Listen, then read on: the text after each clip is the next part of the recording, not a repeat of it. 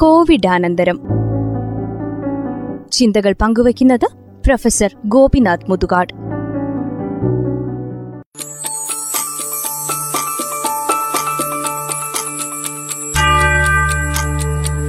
സമയത്തെക്കുറിച്ചുള്ള ഖലീൽ ജിബ്രാന്റെ വാക്കുകൾ മനോഹരമാണ്.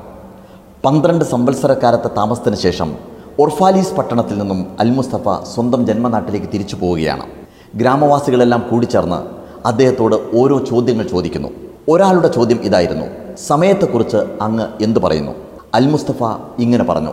അളക്കാൻ സാധിക്കാത്തതും അളവില്ലാത്തതുമായ കാലത്തെ അളക്കാൻ ശ്രമിക്കുന്നതാണ് സമയം. സമയബോധത്തെക്കുറിച്ച് പറയുന്ന സമയത്ത് ഒരു കാര്യം പറയാതിരിക്കാൻ വയ്യ. ശ്രീ പിണറായി വിജയൻ മുഖ്യമന്ത്രി മുഖ്യമന്ത്രിയായതിനു ശേഷം അദ്ദേഹത്തോടൊപ്പം അഞ്ച് ചടങ്ങുകളിൽ ഞാൻ പങ്കെടുത്തു. ഓരോ ചടങ്ങിലും അദ്ദേഹം പാലിച്ച കൃത്യതയാണ്. നോട്ടീസിൽ പറഞ്ഞ അതേ സമയത്ത് അദ്ദേഹം കാറിൽ വന്നിറങ്ങുന്നു. ഒരു മിനിറ്റ് പോലും കളയാതെ അദ്ദേഹം വേദിയിലേക്ക് കയറുന്നു. അദ്ദേഹത്തിന്റെ സമയബോധം അറിവുള്ളത് കൊണ്ടാവാം. മുഖ്യാതിഥികളെല്ലാം കൃത്യസമയത്തിന് മുമ്പ് തന്നെ ഹാജർ. മറ്റൊരു കാര്യം എടുത്തു പറയാനുള്ളത്. വേദിയിലിരിക്കുന്ന എല്ലാ വിശിഷ്ട അതിഥികളെയും കാണികളെയും ചേർത്ത് ഒരൊറ്റ സംബോധനയാണ്. സഹോദരി സഹോദരന്മാരെ എന്ന് ഒറ്റ വാചകത്തിലുള്ള സംബോധന. അനുകരണീയമാണ് ഈ കാര്യം. നമ്മുടെ നേതാക്കളെല്ലാം പാലിക്കേണ്ടതുമാണ് ഈ കാര്യം. മുഖ്യമന്ത്രിയും കേന്ദ്രമന്ത്രിയുമായിരുന്ന എ കെ ആന്റണിയും മന്ത്രിയും സ്പീക്കറുമായിരുന്ന വക്കം പുരുഷോത്തമനും സമയത്തിന്റെ കാര്യത്തിൽ കൃത്യതയുള്ള ആളുകളായിരുന്നു. തീർച്ചയായും ഓരോ രാഷ്ട്രീയ നേതാവും ഓരോ നേതാവും സമയത്തിന്റെ കാര്യത്തിൽ കൃത്യത പാലിക്കുന്ന സമയത്ത് അത് മറ്റുള്ളവർക്ക് ഒരു വലിയ പാഠമാവുന്നു. നമ്മളിൽ ഇന്ത്യക്കാർക്ക് പലർക്കും ഇല്ലാതെ പോകുന്നൊരു കാര്യമാണ് ഈ സമയബോധം. ഇന്ത്യൻ സ്റ്റാൻഡേർഡ് ടൈം എന്നതിനെ ആരോ കളിയാക്കി വിളിച്ചത് ഇന്ത്യൻ സ്ട്രെച്ചബിൾ ടൈം എന്നാണ്. ഇന്ത്യക്കാർക്ക് വലിച്ചു നീട്ടാവുന്നതാണ് സമയം എന്ന് അർത്ഥം. മുഖ്യമന്ത്രിയും മന്ത്രിമാരും രാഷ്ട്രീയ നേതാക്കളും മാത്രമല്ല നമ്മളെല്ലാം ഒരു കണക്കിനല്ലെങ്കിൽ മറ്റൊരു കണക്കിൽ ചിലരുടെയെങ്കിലും നേതാക്കളാണ് അല്ലെങ്കിൽ മാതൃകയാവേണ്ടവരാണ്. മാജിക് പ്ലാനറ്റിലെ കുടുംബാംഗങ്ങളുടെ മുമ്പാകെ എന്റെ ട്രൂപ്പംഗങ്ങളുടെ മുമ്പാകെ തീർച്ചയായും മാതൃകയാവേണ്ടവനാണ് ഞാൻ. അതുപോലെ ഒരു അധ്യാപകൻ വിദ്യാർത്ഥിക്ക് മാതൃകയാണ്. അച്ഛനും അമ്മയും കുട്ടികൾക്ക് മാതൃകയാവേണ്ടവരാണ്. ഒരു കമ്പനിയുടെ ചെയർമാൻ അവിടുത്തെ സ്റ്റാഫ് അംഗങ്ങൾക്ക് മാതൃകയാവേണ്ടവനാണ്. ഒരു ബാങ്ക് മാനേജർ അവിടുത്തെ ഉദ്യോഗസ്ഥർക്ക് മാതൃകയാവേണ്ടതാണ്. ഇവിടെ ഒരു ചെലവുമില്ലാതെ അതേസമയം വിലമതിക്കാനാവാത്ത ഒരു കാര്യമാണ് ഒരു നേതൃഗുണമാണ് സമയബോധം. കൃത്യസമയം പാലിക്കുന്ന ഒരാൾ അയാളുടെ ജീവിത ശൈലിയിൽ തന്നെ കൃത്യത ഉള്ള ആളായിരിക്കും. അയാളുടെ ജീവിതം സുനിശ്ചിതമായും വിജയമായിരിക്കും. അതേസമയം സമയം വൈകിയതിന്റെ പേരിൽ കാരണം കണ്ടെത്തുന്ന ഒരാൾ ജീവിതത്തിൽ ഓരോ പരാജയങ്ങൾക്കും കാരണം അന്വേഷിച്ചുകൊണ്ടേയിരിക്കും. ഇത് ഒരു പ്രപഞ്ച നിയമമാണ്. ഒരു മന്ത്രി അരമണിക്കൂർ വൈകി എന്നുള്ളതിന്റെ പേരിൽ നഷ്ടപ്പെടുന്നത് അദ്ദേഹത്തിന് മാത്രമല്ല നേരുമറിച്ച് വേദിയിൽ കാത്തിരിക്കുന്ന വിശിഷ്ട അതിഥികൾക്ക് മുഴുവൻ. കാണികൾക്കിടയിലിരിക്കുന്ന ആയിരക്കണക്കിന് കാണികൾക്ക് മുഴുവൻ നഷ്ടപ്പെടുന്ന സമയം അരമണിക്കൂർ വെച്ച് കൂട്ടിക്കഴിഞ്ഞാൽ എത്രയോ സമയമാണ് എല്ലാവർക്കും ചേർന്ന് നഷ്ടമാവുന്നത്. ഈ ഒരു ബോധം നമുക്കുണ്ടാവാറില്ല. സായിപ്പിൽ നിന്ന് ആവശ്യമില്ലാത്ത പലതും നാം പഠിച്ചു. കൊടും ചൂടത്ത് നമ്മുടെ കൊച്ചു കുട്ടികളെ കൊണ്ട് തൈ കെട്ടിക്കാനും കറുത്ത കോട്ടിടിയിക്കാനും നമ്മൾ മറക്കാറില്ല. പക്ഷേ പഠിക്കേണ്ട കാര്യങ്ങൾ നമ്മൾ പഠിച്ചില്ല.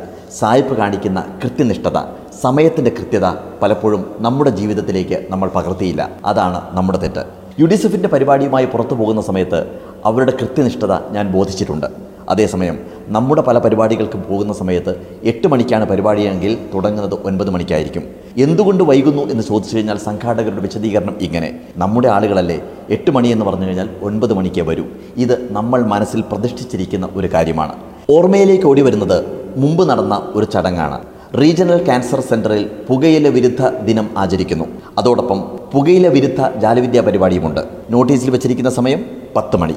ഉദ്ഘാടനം ചെയ്യേണ്ടത് ആരോഗ്യമന്ത്രി. വർഷങ്ങൾക്ക് മുമ്പാണ്. തലേ ദിവസം അറിയിപ്പ് കിട്ടുന്നു മന്ത്രിയുടെ സൗകര്യാർത്ഥം ഉച്ചയ്ക്ക് ഒരു മണിയിലേക്ക് പരിപാടി മാറ്റി എന്ന്.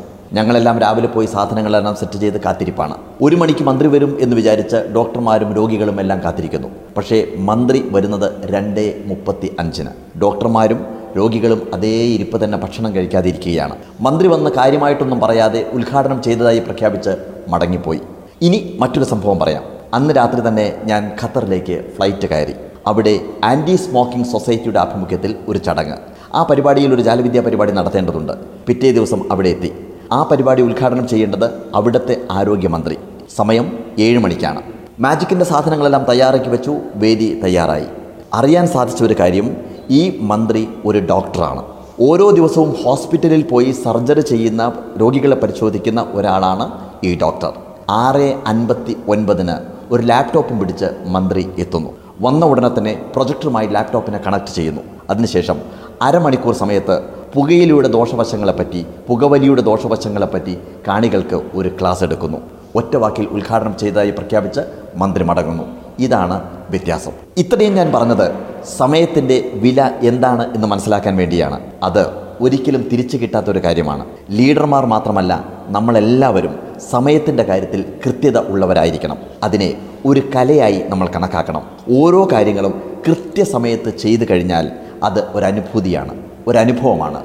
തീർച്ചയായും അത് ജീവിതത്തിന്റെ വിജയത്തിലേക്കുള്ള ഏറ്റവും ശക്തമായ ഒരു ചവിട്ടുപടിയാണ്.